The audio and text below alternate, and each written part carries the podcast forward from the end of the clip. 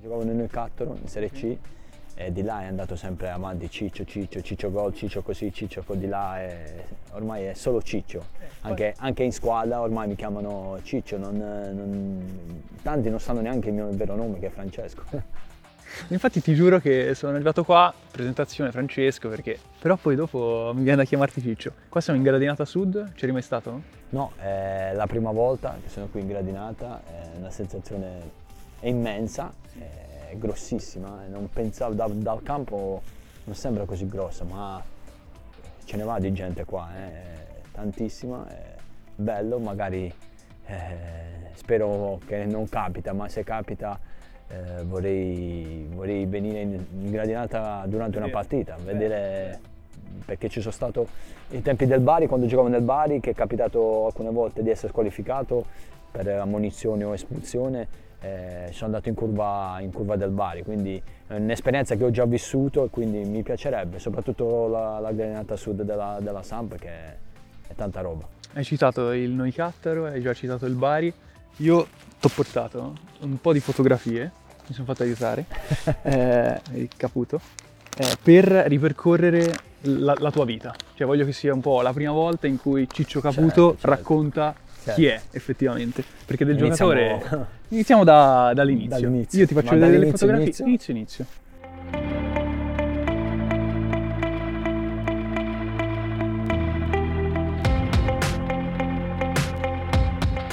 No, vabbè, questa... Intanto quale sei? Io sono questo qua. Il terzo, ok. Il terzo, sì, questo che mantengo un po' il bastone qua con la... Ero tipo il capo, diciamo, del gruppo. Ma dove eravate qua? Qua era nella parrocchia del mio quartiere ad Altamura, okay. Si chiama Sacro Cuore la parrocchia. Qua era l'Anspi, si chiama, un'associazione... creata là nella parrocchia, che riuniva, diciamo, tutti noi ragazzi del quartiere, chi giocava a calcio, chi magari giocava a pallavolo, faceva altri sport, diciamo questo era il mio gruppo. E ci sono anche alcuni miei amici che tuttora siamo in contatto, quindi... Fammi un po' di nomi, ti ricordi? Questo per esempio, lui, Pasquale Signorelli, diciamo è uno che comunque lo sento praticamente spesso. Qui c'è Tommaso, che è sempre un amico nostro, che è sempre in comune, poi ci sono tanti altri che riconosco, questo non so se può essere mio fratello, questo qua. Può essere, ma non lo so. Che bambino eri? Chi era questo Francesco? Io qua ero un bambino spensierato, un bambino che pensavo a divertirmi, come si vede da questa immagine, perché anche la mia espressione è proprio quella di uno che sta bene dove in quella scena, in quel momento, un bambino che voleva sempre solo giocare, volevo sempre giocare a calcio, anche coi più grandi, non mi tiravo mai indietro, ecco, sono bellissimi ricordi, anche gli istruttori me li ricordo, lì me la ricordo, il nome si chiama Pasqua, credo, lui non me lo ricordo benissimo il nome, ma l'immagine sì, però... Bei ricordi. Bellissimo. Ma questa bandiera che tieni in mano significa qualcosa? Cioè, eri leader o eri un ragazzo, un bambino un po' timido che magari si vergognava in certe situazioni? Ma guarda, allora io ti dico, io sono uno che inizialmente magari non do tanta confidenza, rimango molto sulle mie, però quando sono in un contesto di gruppo, di squadra, dove c'è bisogno magari di qualcuno che prende iniziativa o prende responsabilità, io ero sempre il primo in questo, anche in questi contesti qua di ragazzini o altre situazioni, mi facevano fare sempre il capitano, mi facevano fare sempre quello che aveva più responsabilità, quindi è una cosa che ho sempre avuto questa.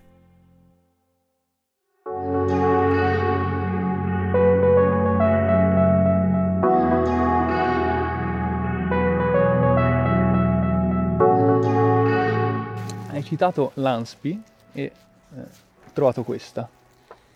Sì, questo è proprio il gruppo Anspi. Ok. Questo è proprio questo campetto qua, guarda, è la cosa che mi viene subito d'impatto. Praticamente qua è questo campetto qua. Ah, ok, l'avevano rifatto? Qua era cemento, asfalto e cemento, quindi ti dico le ginocchia qua dopo un po' di anni, e si vede anche dall'età nostra, diciamo la Chiesa l'ha rifatto insieme a loro, e diciamo lui è stato il mio primo allenatore. Lui è appassionato di calcio, lui era uno che comunque ha giocato a calcio, e diciamo la sera riuniva questi ragazzi che praticamente eravamo tutti della zona, quasi li conosco tutti praticamente. Qua eri già in mezzo proprio. Qua sì, gruppo, guarda, cioè, fascia da capitano. Certo. Lui è Pasquale Signorelli che era prima là con me, okay. E quindi è il portiere, poi questi li conosco tutti, Francesco, Pietro, Gianni, Giacinto, Vito, Tommy, Vincenzo, Ivan, li conosco tutti. Che lavori fanno oggi? Allora, lui c'ha un'impresa edile, lui ricordo bene faceva il fabbro, ma c'ha anche un'impresa edile, lui salottificio, okay. Lui lavorava col padre, credo l'autotrasportatore, okay. Lui ragioniere credo, lui fa il pittore, l'imbianchino, lui fa il barbiere, okay. Lui lavora anche lui nei salotti. Lui uguale nei salotti, perché all'epoca tutti lavoravano nei salotti, diciamo. Ora non so precisamente se ha cambiato lavoro. Lui praticamente tuttora lo sento, è come se siamo rimasti proprio amici. Lui ha una fabbrica di sempre fabbro, però fa finestre, finestroni, infissi, tutto. E quindi mi viene a fare lavori a casa quando è capitato, quindi siamo rimasti, e lui vabbè lo sento praticamente spesso. Come si chiama il mister? Carlo Casello. Ah, ok. Lui, l'allenatore Carlo Casello, era colui che gestiva tutti i ragazzini, faceva tutto lui, senza mai, non esistevano soldi, non era una scuola calcio, non era... Era un oratorio, era un oratorio che gli permetteva di... Un'associazione, sì, un'associazione, un oratorio che... Avevamo il nostro biliardino, tutti i ragazzi del quartiere eravamo là.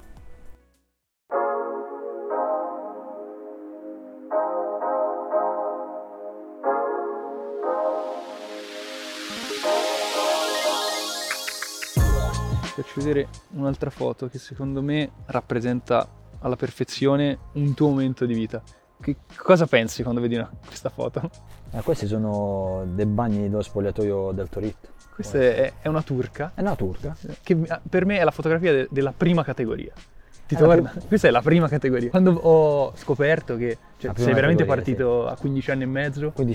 In prima categoria. Ho detto, gli devo far vedere questa foto perché li riapre. Non sono solo ricordi visivi, sì, proprio ti dà proprio la realtà di quello, esatto, che è lo spogliatoio magari in quelle categorie. Sì. Sì, come hai detto tu, sono ricordi che difficilmente puoi dimenticare, perché sono quelli che ti hanno dato forza per andare avanti. E quindi raccontami un po', cioè, tu inizi al Toritto in prima. Allora sì, vabbè, c'è una trafila dietro, io passo dall'Anspi di Altamura, Onofrio Colasuonno mi vede in un torneo tra Anspi e Anspi, tra Chiesa e Chiesa, di Toritto però, l'Anspi di Toritto, e lui mi guarda là e mi dice, sai, ma che ne dici se vieni qua, noi abbiamo una scuola calcio piccolina, abbiamo comunque la prima squadra, vieni qua con noi, perché visto che là alla fine mi avevano, tra virgolette, tutte le scuole calcio di Altamura scartate, quindi io era un'occasione, tra virgolette, importante per me, però c'era la problematica perché comunque era distante da Altamura, ero piccolino, comunque i miei genitori lavoravano, non sapevo come andare, e quindi lui si è preso la responsabilità che ogni volta mi veniva a prendere e mi accompagnava, faceva allenamento e mi portava a casa, quindi è stata una scelta bella tosta. È partito tutto di là, dall'Anspi del Toritto, da Altamura sono andato a Toritto e ho iniziato con l'ASD Toritto, okay. E ho fatto un po' di 2 anni, neanche più, 2 o 3 anni di beretti, un po' in giro, e subito mi hanno poi scaraventato, ecco, in prima categoria. 15 anni e mezzo in prima. 15 anni e mezzo in prima categoria, ero tra i grandi, per me erano grandi perché comunque vedevo gente già esperta, però... Quanti gol hai fatto? Io il primo anno ho fatto, credo, 7-8 gol in prima categoria, però non giocavo tanto perché Per me era la prima volta, campo in terra battuta, non esistevano campi con erba, spogliatoi l'abbiamo visto l'immagine, oltre all'immagine il freddo, vabbè tutto il resto, però quell'anno là abbiamo vinto il campionato di prima categoria, col Toritto, siamo andati in promozione e quindi ho fatto il secondo anno di promozione. Sempre all'S di Toritto. La prima promozione della mia carriera, diciamo. Importantissima. Sì, importantissima. Che poi è una costante del tuo percorso. Abbiamo vinto il campionato di prima categoria, siamo andati in promozione, ho giocato in promozione quell'anno là, ci siamo salvati le ultime giornate, ho fatto credo 13 gol in promozione a 16 anni e mezzo. E poi là ho chiesto al mister Onofrio Colasuonno che volevo tornare a casa ad Altamura perché comunque... Quanto dista Toritto da Altamura? Saranno 25 km, okay. Non è tanto distante, però volevo rientrare a casa perché comunque non percepivo uno stipendio, mi dava solo le spese dei viaggi il mister, per loro era comunque una cosa già importante, non volevo essere un peso per la società e quindi avevo chiesto di tornare ad Altamura e cercare se c'era la possibilità di giocare nell'Altamura che faceva l'eccellenza in quell'anno là. E siccome il mister è una persona che ha sempre creduto in me, non mi ha mai messo il bastone fra le ruote, mi ha dato questa possibilità di andare ad Altamura e quindi sono andato a giocare in eccellenza ad Altamura. Ma prima c'erano stati anche dei provini col Bari, qualcosa? Sì, praticamente in quel periodo che sono stato nella SD Toritto, sempre lui, il mister Colasuonno, prendeva la macchina e ti portava a Bari? Prendeva la macchina o col treno andavamo a Bari. Bellissimo. Andavamo a Bari ma per pure 2 mesi abbondanti, 1 mese e mezzo abbondanti, tutti i giorni. Facevo allenamento con i ragazzi del settore giovanile del Bari, dell'età mia. E c'era questo allenatore che era un allenatore che il mister Colasuonno conosceva bene, Angelo Carella, ve lo ricordo benissimo, che lui stravedeva per me e mi voleva portare nel Bari, però non so per quale motivo, non ho mai capito l'effettiva realtà dei fatti. Mi dicevano praticamente che quelli dell'età mia, della pari età mia, erano più forti di me. Io magari ero un po' fisicamente un po' piccolino a quell'età, non è che sia una bestia, però ero piccolino e magari pensavano altre scelte. Poi c'è stato un episodio che non posso mai dimenticare, sempre con Onofrio Colasuonno, sempre in quel periodo il Bari era in Serie B, Bari era un periodo di contestazione, allo stadio non ci andava nessuno, quindi c'erano pochissimi gatti. Mi portò a vedere una partita, eravamo in curva, la curva era vuota, eravamo solo io e lui, avevamo comprato 2 panini con una Coca-Cola e stavamo vedendo la partita. E io ricordo benissimo che gli faccio al mister, il mio sogno è giocare in questo stadio, troppo bello, troppo grande, magari un giorno, sai, e lui mi fa, Ciccio, speriamo, te lo auguro con tutto il cuore. E questa è la cosa che mi è rimasta proprio... Avevi fissato l'obiettivo? Sì, era quello. Perché non tanto seguivo la partita, seguivo proprio, vedevo lo stadio, l'atmosfera che si respirava e mi sentivo quell'adrenalina addosso. E allora di istinto mi è venuto proprio di dirgli così, dico mister, magari un giorno vorrei calpestare quell'erba, vorrei sfruttare sotto la curva nord del Bari. E lui fa, ora sei piccolino, speriamo, io ce la sto mettendo tutta, però vedi come vanno poi le cose. Ti scaltano e non posso... farci niente, no, chiaro, però ti faccio vedere un video. Spero bene, un abbraccio forte da mister Onofrio. Guarda caso, adesso sto dicendo delle belle parole quando tu ogni volta che ci vediamo, dimmi se sempre la stessa cosa mi dici. Ti ricordi quando non volevi più giocare a calcio? E io in quel momento là sono stato molto, non dico duro, ma molto, ti ho pressato dicendo Francesco fai un altro anno, dai Francesco fai i sacrifici che sei bravo, è vero. E tu mi hai ascoltato, bravo Francesco, ti voglio un sacco di bene, ciao Francesco. Grande mister, mi emoziono perché per me lui è un secondo papà, dico la verità, perché lui come dice nel video c'è stato un momento che sono andato sempre tramite lui, sono andato a provare per il Grosseto. Faceva la B all'epoca? Faceva la B quell'anno lì. Loro mi volevano portare a Grosseto. Poi ci dissero che vitto alloggio lo dovevano pagare i miei genitori.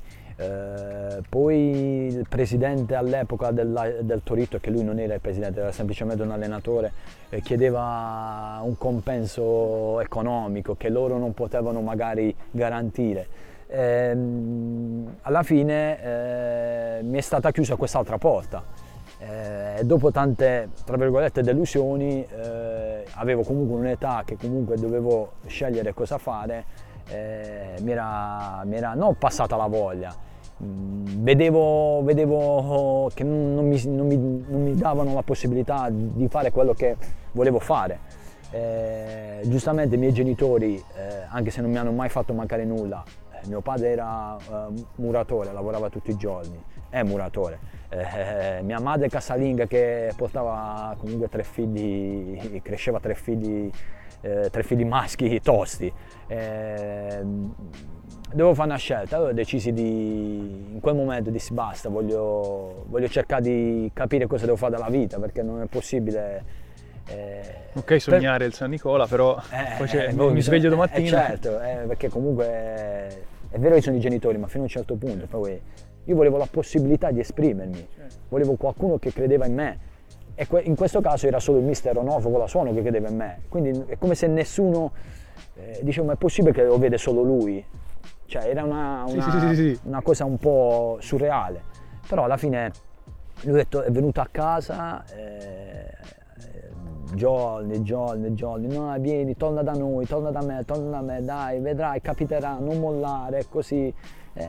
E ho deciso di tornare da lui e poi, come ho detto prima, l'anno dopo poi sono andato, cioè mi ha lasciato libero, mi ha dato la possibilità di andare ad Altamura a giocare in eccellenza. Altro mondo, altro campionato, però eri a casa. Sì, già l'eccellenza per me era un passo grande, perché venivo dalla prima categoria, promozione, giocare in eccellenza, giocare per la tua città, il mio paese, Altamura, era importante. Ho fatto un anno bellissimo, un anno fantastico ad Altamura, siamo arrivati o secondi o terzi credo, siamo arrivati fino alla semifinale forse dei playoff per andare in Serie D. Avevo fatto o 13 o 15 gol quell'anno là, ero under, quindi ero un ragazzino. È stato un anno bellissimo. Subito dopo quell'anno ho avuto un'altra possibilità di andare a provare in una squadra che all'epoca esisteva la Serie C2, era il Melfi. Vado a Melfi. Vado in ritiro con il Melfi, però non essendo un giocatore del Melfi, quindi è come se ero, tra virgolette, in prova. Vado là e il mister di quell'epoca mi metteva terzino destro. Ma come terzino? E dicevo, ma come terzino destro? Ma l'avevi mai fatto in carriera? No, mai. Mi iniziava a mettere terzino destro. Allora, inizialmente pensavo, dai, mancano magari i giocatori, e per conoscermi magari mi mettono anche alla prova, dice, vediamo, mettiamolo là come reagisce, no? Però io, essendo uno che comunque sono un martello, io mi allenavo, giocavo, però chiamavo il mister Colasuonno, dicevo mister, ma io, cioè, che sto a fare qua? Io me ne vado, cioè. E continuavano. Poi alla fine mi misero nel mio ruolo e feci anche un buon ritiro. Tornai da ritiro e io ero tesserato con l'Altamura. Praticamente salta di nuovo questa trattativa perché all'epoca il presidente della team Altamura aveva chiesto un compenso economico che giustamente loro per l'ennesima volta dice è una scommessa, non sappiamo cosa potrà fare il ragazzo, datecelo a noi, magari in futuro vi riconosceremo qualcosa, no? Alla fine hanno fatto venire fuori che io non sono voluto andare a Melfi perché avevo la ragazza di Altamura, cioè non volevo giocare a calcio. I gossip già in C2.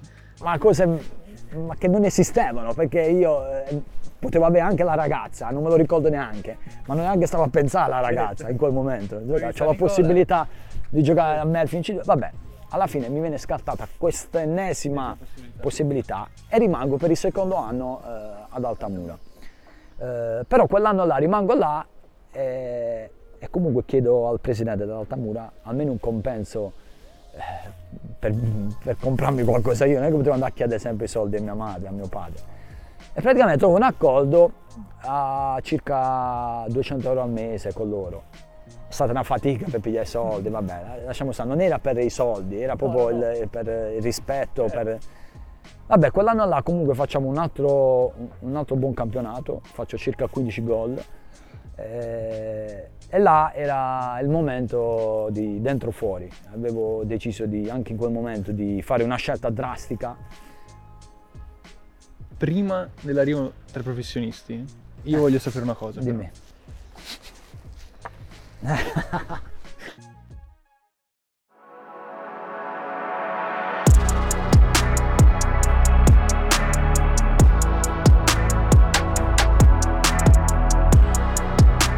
Vedi, tante cose che mi sono successe, che tante volte me, che me le dimentico. Ma guarda dove siamo! Ma guarda dove siamo, ma guarda dov'era! Capito? Raccontiamo. Io me le dimentico tante cose, guarda, se non mi fai vedere, sono successe tante situazioni. Praticamente lui è uno dei miei più amici intimi, cari amici, quindi è come un fratello per me. E con lui andavamo sempre a giocare in periferia, nei campi. E lui giustamente, siccome mi vedeva e diceva tu sei forte, ma è possibile che non ti danno la possibilità? Lui alla mia saputa, in quel periodo c'era Campioni, no? Lo sappiamo, lo conosciamo tutti, il programma, no? Il sogno, wow. Lui chiama alla redazione di Campioni e gli dice a quella con cui parlava, dice guarda io non sto chiamando per me, io sto chiamando per un mio amico che gioca in eccellenza, che purtroppo non gli danno mai la possibilità e io gli voglio fare sto regalo, vogliamo provare, non lo so, iniziamo a vedere qua. Falle, vabbè dai, la contatteremo e le faremo sapere qualcosa. Dopo un po' lo chiamano e gli dicono guarda, tu e il tuo amico vi dovete presentare a Cava de' Tirreni in quella data che c'è uno stage. Lui mi chiama, fa Ciccio, ti ho fatto una sorpresa, dobbiamo andare a Cava de' Tirreni, a Campioni. Faccio Nick, perché si chiama Nicola, lo chiamavo Nick. Ma Campioni che mai non vado da nessuna parte, ma ti immagini io vado a Campioni? Ho detto no, per come ero io, no, Campioni, che devo andare a fare? Piuttosto sto ad Altamura, no? No, andiamo, magari di là si creano opportunità. Vabbè, andiamo a Campioni, andiamo con i miei genitori e lui. Andiamo là, andiamo nella tribuna dei Cava de' Tirreni, noi tutti c'erano 150-200 ragazzi, tutti che provavano, stage, ostacoli in mezzo al campo, devi fare palleggi, tiri in porta. Il circo. Vado là, c'era Ciccio Graziani in campo che urlava a tutti, dai. Vado là, faccio il percorso che c'era da fare, faccio, sai, slalom, palleggio, tiro in porta. Ok, finito. Vai in quello stand che sta là, perché c'erano diversi stand, che c'erano delle telecamere che facevi una piccola intervista. Sai, mi fanno 2 o 3 domande. Ok, se verrai selezionato ti avviseremo. Ciao. Arrivederci. Cioè, Alfieri e Giuffrida meglio di Ciccio Caputo. Purtroppo sì, con tutto rispetto per loro. Certo, ci mancherebbe. Ma Ciccio Graziani lo sa. Guarda, io non so se lui se lo ricorda, io me lo ricordo come se fosse ieri, nel senso che c'era lui in mezzo a campo, c'era quell'altro, come si chiama quello basso, un po' anzianotto, Magrini, e quindi c'era anche lui, ma poi c'era un sacco di gente, tantissimi, la tribuna era piena di ragazzi che provavano, quindi io me lo ricordo, però non so se lui se lo potrà ricordare, ma penso di no perché talmente c'era tanti ragazzi, tanti stage che hanno fatto, non si sarà neanche reso conto, ecco. Però questo è un buon riassunto per far capire quanta strada hai dovuto fare. Questo è un riassunto che era lunga. Ho toccato, diciamo, tutti i punti, tutti i tassi, tutte le possibilità, magari senza saperlo, perché sono stati altri che hanno provato per me. In questo caso è stato lui a mandarmi, nelle altre situazioni è stato il mister a provare. Purtroppo non che c'è stata chiusa la porta in faccia. Non so per quale motivo, ma è andata così. Meglio così. Esatto. Poi, Noicattaro, finalmente. Sì, là stavo pensando di che cosa dovevo fare. Cioè, se continuare a giocare in eccellenza, se provare ad andare in Serie D, di salire di categoria. La C2 neanche la pensavo, perché secondo me era un passo già grande. E quindi volevo cercare di capire se c'è la possibilità di andare in Serie D. In quella parentesi là, non so se te l'hanno raccontato, prima di andare a Noicattaro vado a provare in Serie D a Genzano, Genzano, un paese in Basilicata, vicino alla Puglia. Vado lì una settimana e ritiro a Genzano, eravamo a Oppido Lucano, me lo ricordo bene, in albergo. Vado là, faccio i primi giorni, test atletici, Quando iniziamo a fare un po' di tattica con mister, mi inizia a mettere esterno destro, pure questo allenatore. Però là ero un po' più grande, senza di niente, ho chiamato mio padre di notte, mi è venuto a prendere e me ne sono andato. Ho detto basta, non voglio stare più qua. E quindi torno di nuovo ad Altamura. Durante quel periodo mi chiama Onofrio Colasuonno e mi dice guarda Ciccio, c'è questa possibilità che forse vai a Noicattaro in C2, che loro avevano appena vinto il campionato di Serie D, dalla D erano andati in C2. E gli faccio ma mister, non mi di più niente, tanto ormai come va. Fa lui no, sto parlando con Faggiano perché il direttore Faggiano, che sarà il direttore del Noicattaro, io lo conosco bene tramite delle persone, lui ti ha seguito nel campionato d'eccellenza, ti conosce e ti vorrebbe dare questa possibilità. Però dipende tutto da te, devi andare prima in ritiro con la squadra e poi in base a quello che dimostri. E io gli dico, ma l'ennesima volta devo andare in ritiro, già me ne sono scappato da Genzano, che devo fare? Me devo andare pure? Fa no, prova, ci dà, non mollare. Vabbè. Però qui troviamo la seconda persona nel mondo del calcio che crede in te. Faggiano. La seconda persona, sì, Daniele Faggiano, il direttore, sì, perché mi seguiva in eccellenza. Sì. Vado in ritiro a Cascia con Noicattaro e faccio un ritiro bellissimo, veramente un ritiro che non sarei mai immaginato, no? Faccio partite, gol, bello, però non avevo ancora firmato il contratto. E io dicevo al direttore, mi dovete far firmare il contratto, ma non perché voglio i soldi, perché voglio essere legato alla società, e perché sto in C2, voglio giocarmi questa possibilità. Mi fa Ciccio, noi ti vogliamo far firmare anche domani, ma purtroppo ci sono un po' di problematiche con la tua società di Altamura che ci sta, tra virgolette, mettendo il bastone fra le ruote perché vuole questo, vuole quest'altro. Ma c'erano rimasti male del rifiuto precedente? Perché pensavano magari che io avessi rifiutato Melfi. Per la fidanzata. La fidanzata, vabbè. Allora in quel caso il mister Colasuonno non ce l'ha fatta più. È intervenuto lui personalmente, è andato in sede dell'Altamura e addirittura è arrivato quasi alle mani col presidente dell'Altamura e ha detto se non liberate Ciccio, non gli date possibilità, qua stasera io non me ne va a succedere il putiferio. Dice perché addirittura mio padre arrivò a fare un gesto che io ho saputo dopo, perché poi me l'hanno raccontato tutto dopo, addirittura mio padre fece un assegno non so di che cifra al presidente dell'Altamura per acquistarmi, per avere il cartellino io, per andare nel cartellino C2. Io queste avevo tutte cose che ho saputo dopo. Giusto, poi. Ti proteggevano. Certo, capito, non volevano di niente.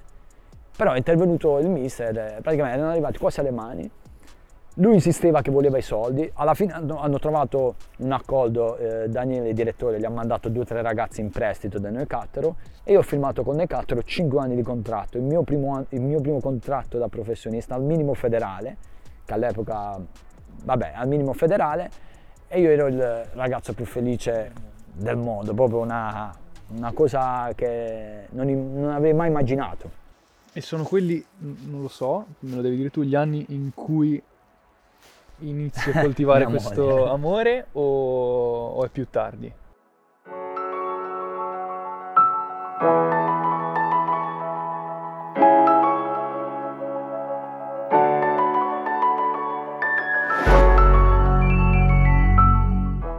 No, è quell'anno là. Stavamo vedendo una partita in TV dell'Italia a casa di una sua amica. Eravamo ragazzi, quindi ragazzi e ragazze. E io la conobbi là, e io là subito mi colpì, no? Dissi no, questa ragazza ci devo provare, è bella, vorrei provarci, no? Anche se io comunque non sono mai stato uno che ci andava dietro alle ragazze, perché ero talmente fissato per giocare che non mi focalizzavo su queste cose qua. Però lei mi colpì subito iniziai a corteggiarla, no? All'inizio è stata un po' dura perché lei non che non voleva, però sai, diceva tu fai una vita, giochi a calcio, mia madre e mio padre non me lo permetteranno mai di avere a che fare con un giocatore, voi fate una vita molto particolare. E io dicevo, ma che vita particolare? Io gioco in C2 a Noicattaro, l'anno scorso giocavo in Eccellenza, giocavo qua da Altamura, non ti immaginare niente di particolare, conoscimi, vedrai. E vabbè, poi di là abbiamo iniziato la frequentazione e proprio in quel periodo là mi chiama il direttore Faggiano e mi dice guarda, vieni a Bari. Io sapevo che c'era una piccola trattativa, dice a me vieni a Bari che devi firmare il contratto col Bari in Serie B. E qua c'è questo signore qua.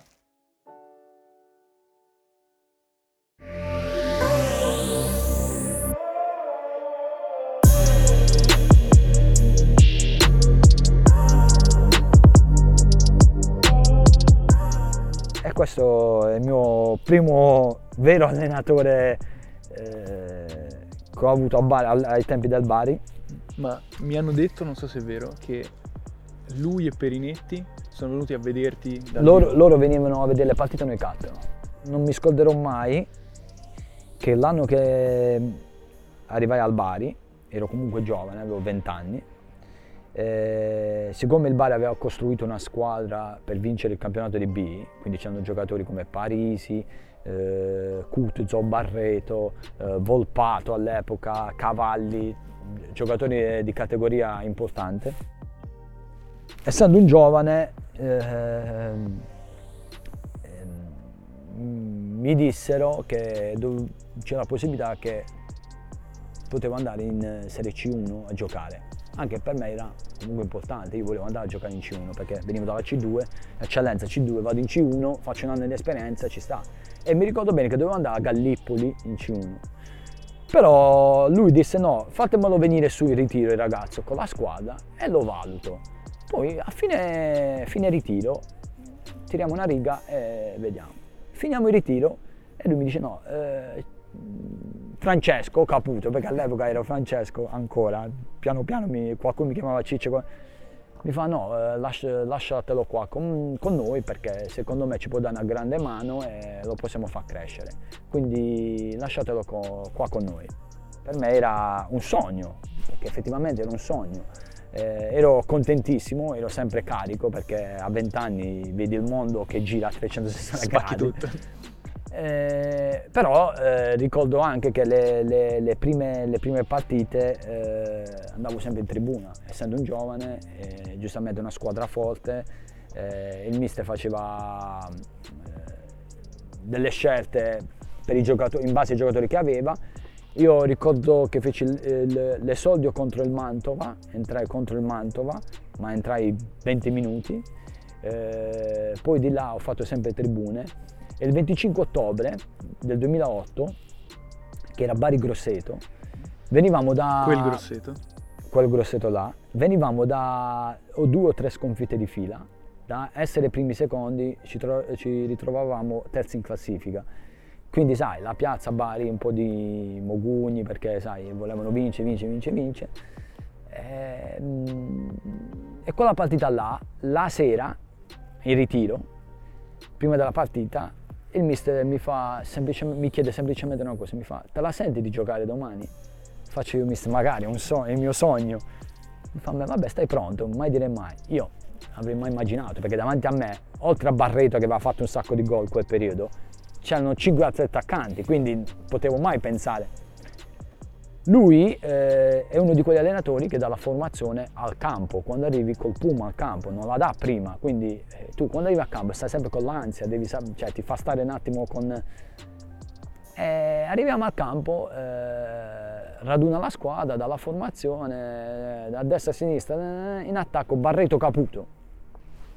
Ci siamo. Ho detto no, ora devo isolare, devo dare il massimo, mi interessa. Praticamente inizia la partita, emozioni perché sai, le prime palle ero un po' impacciato perché sai, stadio pieno, Punizione, va sulla palla Barreto, dico io, ma non potrà mai capitare, a me vado, faccio gol. Punizione, cross, colpo di testa, che io non sono un gran saltatore di testa, la metto sotto all'incrocio, sotto la curva nord, 1-0 per il Bari. Già là, per me, ero emozionatissimo. Riparte la partita, vabbè, 1-1 del Grosseto. Ci tocca rincorrere, secondo tempo, riparte il secondo tempo, partiamo in contropiede, prendo palla da metà campo, inizio a puntare la difesa del Grosseto, vado uno contro uno con il difensore, me la sposto sul destro, calcio e faccio gol sul secondo palo, 2-1, là cade giù lo stadio, poi sa com'è Bari, io di Bari, da provincia, casino, contentissimo, mi tolgo la maglietta, faccio vabbè un bordello, dopo arriva un altro cross, vado di nuovo a staccare di terza e faccio il terzo gol, quindi faccio la tripletta, mi butto a terra con le mani in faccia e non ci capivi niente, dicevo svegliatemi perché per me è un sogno, certo. E quella è stata la mia prima tripletta in Serie B.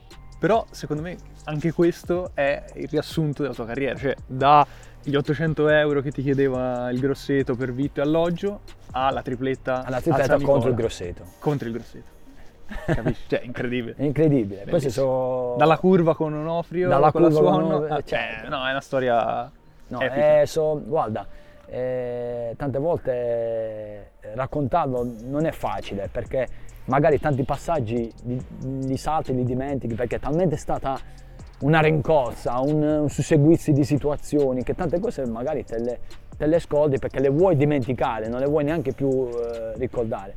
Però con l'aiuto, guarda, di immagini, magari mi ritornano in tante situazioni che magari non ricordavo.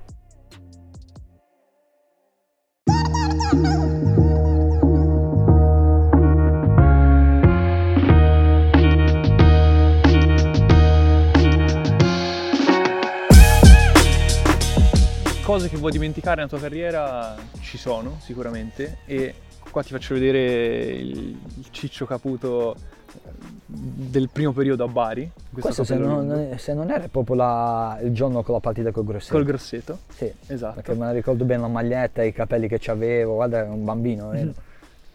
Però Bari rappresenta per te, vabbè, il sogno, un campionato questo qua che vincete, promozione. In Serie A e tu vai in prestito a Salerno. Io dovevo rimanere quell'anno in Serie A perché l'allenatore doveva essere Conte, quindi lui mi voleva tenere anche in Serie A. Poi non so per quale problematica, non avevano le stesse idee magari, Conte ha deciso di andare via e hanno preso come allenatore Ventura e quindi in quel momento mi è stato detto che dovevo andare a farmi le ossa in Serie B, un altro anno in Serie B e avevo due o tre squadre che mi ricordo, la Triestina, la Salernitana e un'altra squadra che ora non ricordo, e io scelsi di andare a Salerno in Serie B perché comunque pensavo fosse una piazza simile a Bari, tifoserie gemellate, sai, mi potevo sentire più tra virgolette a casa e quindi feci questa scelta qua. L'anno dopo di Salerno torno a Bari in Serie A. Sì, e c'è l'esordio in Serie A? C'è l'esordio in Serie A con Ventura, vado in ritiro col Bari, Ventura dice sì, teniamolo qui con noi, che ci può dare una mano, c'è l'esordio con Bari in Serie A, non passavamo un bellissimo momento noi in quel periodo perché eravamo in zona di retrocessione, poi alla fine la squadra è retrocessa, avevamo mille difficoltà anche societarie un po', faccio il mio primo gol in Serie A contro il Cesena, che era uno scontro diretto, finì 1-1 la partita. Ricordo benissimo che nell'esultanza per sbaglio diedi anche un pugno a Belmonte, perché invece lo volevo allontanare perché perdevamo 1-0, feci gol dell'1-1. Io volevo prendere la palla per metterla a metà campo per ripartire e lui veniva ad abbracciarmi, io gli diedi un pugno proprio così qua e feci il giro di Striscia la Notizia, faccio circa 12 presenze quell'anno là in Serie A. Però la situazione non era delle migliori, per l'ennesima volta mi richiama Daniele Faggiano e Perinetti che a quell'epoca erano con Conte tutti e tre a Siena in Serie B e ricordo bene che loro mi dissero guarda siccome il mister non è contento di Ciro Immobile che c'era Immobile a Siena e molto probabilmente Immobile va in prestito al Grosseto disse sì, il mister ha fatto il tuo nome, vuole te qui a Siena, cosa ti piacerebbe? Io neanche ci pensai su, dissi sì, domani mi metto in macchina e vengo. Fa no, domani mettiti in macchina perché il mister ti vuole già per il primo allenamento domani. E mi misi in macchina e andai a Siena e con Conte abbiamo vinto l'altro campionato a Siena. Ancora la Serie A però non c'è, non è questo il momento. Anche là il direttore Faggiano mi doveva riscattare dal Bari, avevano già l'accordo, sempre quella situazione era condizionata dall'allenatore, nel senso che Conte mi voleva tenere in Serie A, ugualmente non trova l'accordo per rimanere in Serie A a Conte, quindi salta l'allenatore, salta un po' tutto e quindi rimango a Bari per l'ennesima volta e quindi mi sfuma anche in quella circostanza la Serie A. Quindi è terza volta che torni a Bari, giusto? Il terzo ciclo? Il terzo okay. Giro, sì. E lì però diventi leader indiscusso della piazza? Sì, inizialmente ebbi delle difficoltà con l'allenatore che c'era. Ricordo benissimo l'allenatore Vincenzo Torrente, che lui è pure, ha giocato qua nel Genoa, vive qua a Genova, c'ha la compagna di qua, ci sono stato anche al suo matrimonio, perché alla fine poi si è instaurato un rapporto bellissimo, però inizialmente lui non mi faceva giocare, quindi io i primi 5-6 mesi non giocavo tanto a Bari, dopo quell'anno che sono tornato a Bari. Poi, siccome chi stava giocando a posto mio non stava facendo benissimo, il mister circa nel mese di gennaio, che io volevo andare via perché volevo andare a giocare, mi diede la possibilità di giocare alla prima partita e feci subito doppietta.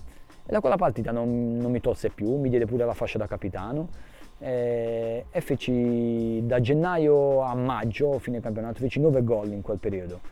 E l'anno dopo rimasi ancora a Bari, sempre con lui, con Torrente. L'anno dopo con mille difficoltà, veramente mille difficoltà societarie, avevamo meno 7 punti in classifica, ricordo. Però facciamo un grandissimo campionato, sempre con Vincenzo Torrente, feci 17 gol quell'anno e poi ci fu un anno di merda dopo. Esatto, voglio arrivare a questo momento, l'anno di merda, che so che non ti va tanto. Che poi non è l'anno dopo, è in quell'anno là che io feci 17 gol, che già aveva addosso la situazione. Ma il mondo lo sapeva? Sì, sì, lo sapevano tutti, sì, sì. Lo sapevano, però io comunque avevo addosso questo peso e feci comunque una stagione bellissima, che feci 17 gol. Poi ad agosto dell'anno dopo mi dissero no, ti devi fermare perché c'è una squalifica, ti vogliono dare una squalifica. E dice, squalifica di che cosa?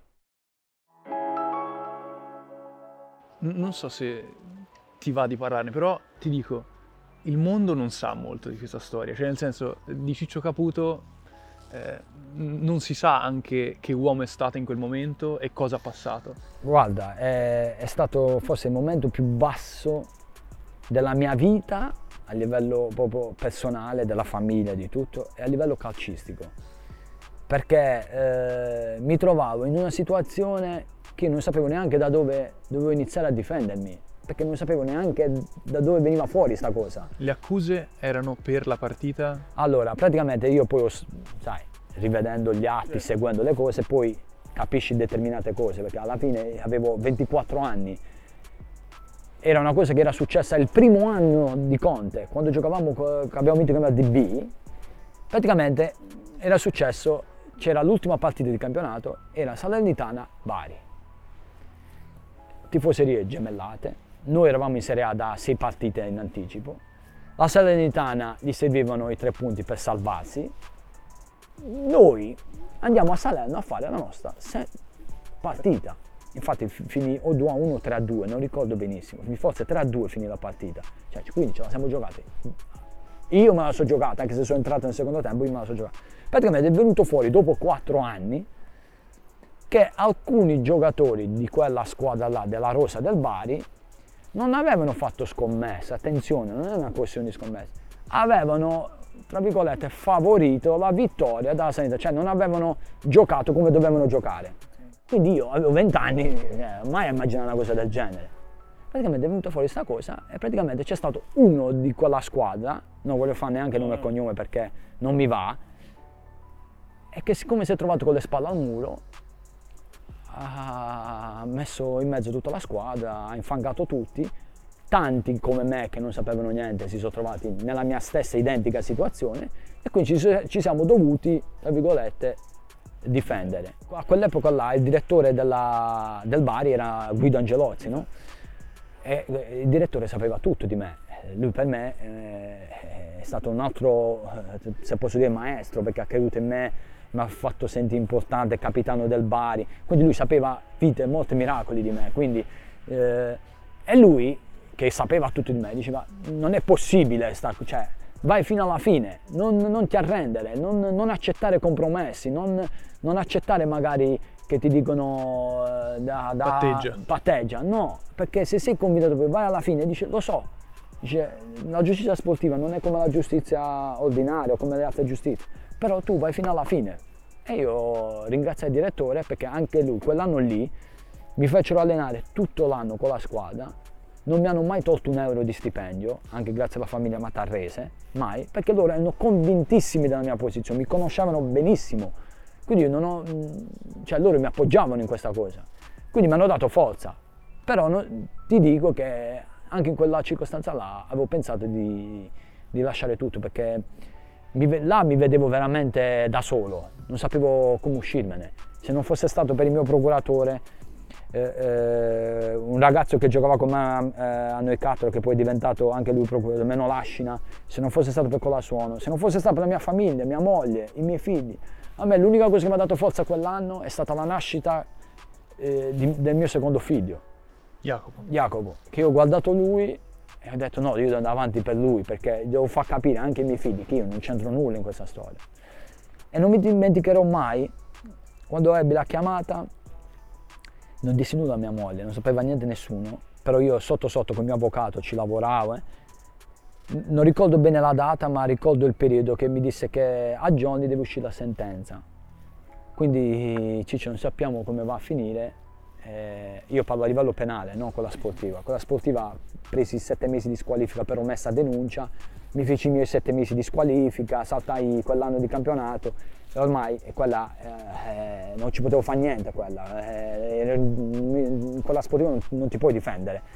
Invece quella penale, che per me è importante, è importantissima, perché ti rimane una macchia su quella, praticamente mi chiama un amico che lavorava in tribunale, mi fa guarda, dalle 8:30 di stamattina verranno fuori tutti i comunicati, quindi appena vedo il comunicato, se il tuo avvocato magari gli arriva dopo, te lo dico subito. Lui mi chiama alle 8:35, la notte ho dormito mai, mi fa guarda Ciccio, te devo dire una cosa, io ho detto eccoti, mo succede che fa, sei l'unico insieme a un altro, credo a Strambelli se non mi sbaglio, dice siete stati assolti perché il fatto non sussiste, siete gli unici che non c'entrate assolutamente su questa storia. Io non è che vado a mia moglie a abbracciarla, niente, apro la porta di casa in mezzo alle scale e urlo come un bambino, che dà tutta la gente per le scale, che pensavo che chissà cosa fosse successo. E di là sono ripartito, di là ho detto basta, ora questa parentesi alle spalle, ora mi devo rimettere in gioco, devo dimostrare, devo... Però montagne russe continue sta vita. Montagne russe in continuazione. La stabilità non esiste. No, qua la trovi dai.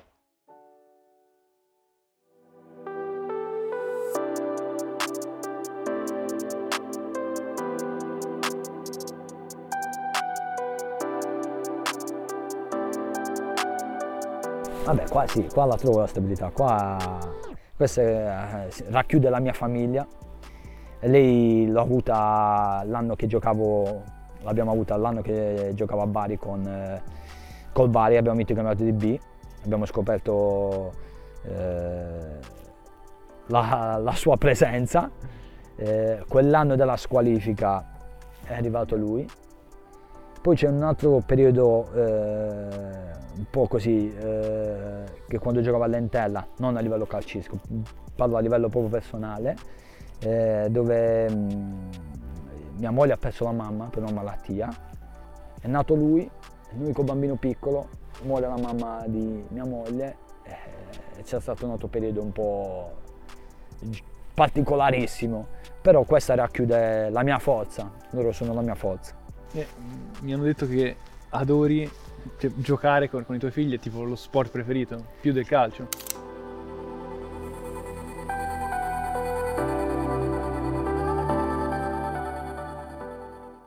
Io praticamente faccio calcio e figli e famiglia, io non vedo altro, non faccio altro, io faccio tutto quello che faccio, loro sono sempre con me, io non mi sono mai staccato da loro, ma mai, in tutta la mia carriera, in tutti i miei movimenti, i miei spostamenti, e questa immagine si vede chiara, questa è una giornata a parco divertimento con i bambini, questa è mia figlia.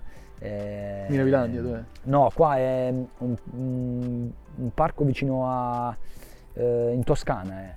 Cavallino Matto? No, non lo so, a Cecina. No, cosa c'è? No, sì, quello c'è a Cecina. Cavallino Matto? Questo è Cavallino Matto. Esatto. No. Ma si può dire che la Serie A è il tuo Cavallino Matto? Cioè, ti sei trovato come in un parco divertimenti?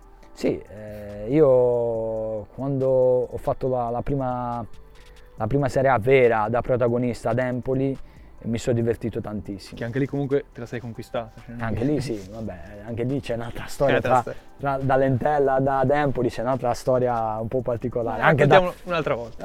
Anche da Bari andare a Lentella è stata un'altra storia particolare. Però sì, la mia Serie A è... 16-21. Giusto? Sì, 16-21, 11 e ora quest'anno qua la Samp.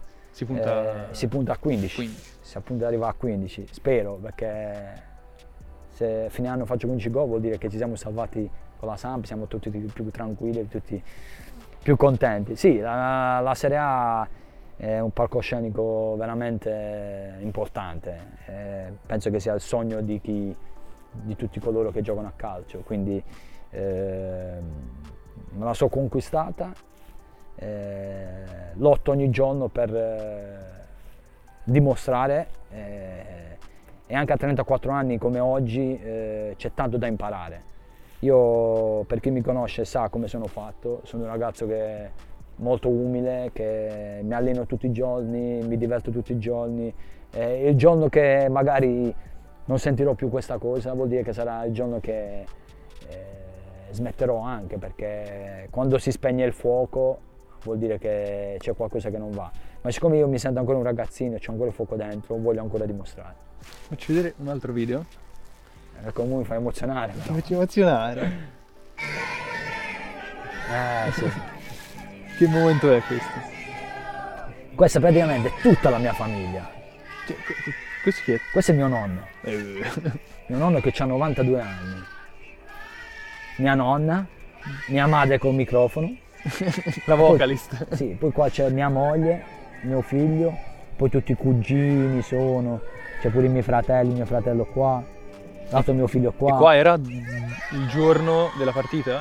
Qua era... sì, stiamo parlando nazionale. Parlando nazionale, sì. Moldavia. Moldavia. Gol, era... pam, subito, gol. Sì, no, vabbè, quella... Pensa che in quel periodo c'erano gli stadi chiusi. C'era solo la possibilità di far entrare allo stadio 1000 persone. C'era mia moglie a Modena, noi giocavamo a Sassuolo, vivevamo a Modena, e gli faccio io a mia moglie: devi venire allo stadio, devi portare i bambini allo stadio per forza, cioè gioco in nazionale, c'è la possibilità che fosse gioco, devono venire perché se lo devono ricordare. No, ma come facciamo lo stadio? No, c'è la possibilità di 1000 persone. Chiedo al team manager della nazionale, per fortuna lui mi dice: sì Ciccio, ti diamo la possibilità di far venire i tuoi familiari. E li ho fatti mettere in macchina e ho detto: dovete venire per forza allo stadio. Ed è stato, guarda, cantare l'inno della nazionale, vedere i tuoi figli in tribuna, perché li vedevi perché lo stadio era vuoto, quindi vedevi i tuoi figli, tua moglie, là che cantavano insieme a te, era una cosa fino a poco tempo prima impensabile.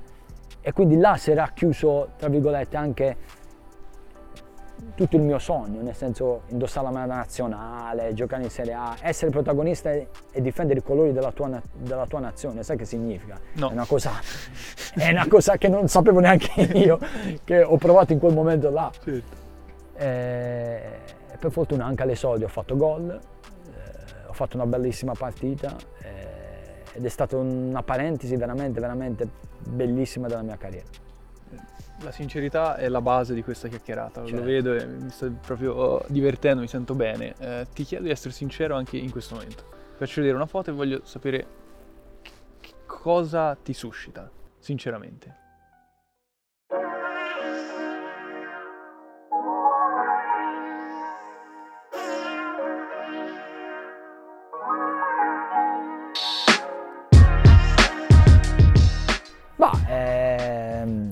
Po', tra virgolette, se si può dire, ho rosicato, no? Ma non per loro, certo. Ci mancherebbe, per me, certo. Perché ho lottato, ho sudato per arrivare fin lì e c'ero quasi, perché se non fosse successo quell'infortunio sicuramente mi veniva data la possibilità nello stage pre-europeo. Purtroppo ho avuto un infortunio un po' particolare all'osso sacro, alla schiena, dove sono stato costretto a stare fuori per un bel po'. Ho forzato un po' i tempi per rientrare, ho forzato le ultime 4-5 partite di campionato per rientrare perché volevo far vedere che stavo bene, anche perché comunque mi avevano inserito nella lista delle vaccinazioni della nazionale, pre-nazionale, quindi sono andato a Milano con tutti a fare il vaccino. Quindi ero nella lista, quindi percepivo quel piccolissimo spirale, però lo percepivo, quindi me lo volevo giocare. Però purtroppo questo infortunio che non mi ha lasciato benissimo, forzato un po' anche, ha fatto sì che mi è svanito sotto gli occhi questo sogno, che però non... Sì, ho rosicato tra virgolette un po', però sono stato contento per tutti, per loro, perché sono meritati. Ero convintissimo perché ho respirato io per un anno la nazionale e si respirava proprio quella voglia di vincere, quella voglia gruppo vero, e si è visto anche agli europei. Però è andata così, non bisogna piangersi addosso. No, siamo in Gradinata Sud, per l'ultima fotografia voglio andare in campo. Andiamo.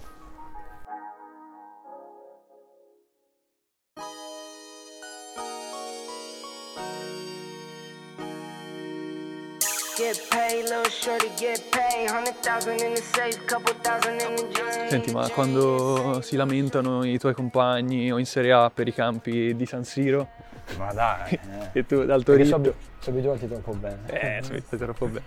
Io a Toritto il campo è intera battuta, oh mamma, non scorderò mai. Guarda che spettacolo. È l'oratorio, il campo in asfalto, in cemento, poi l'hanno fatto dopo in sintetica.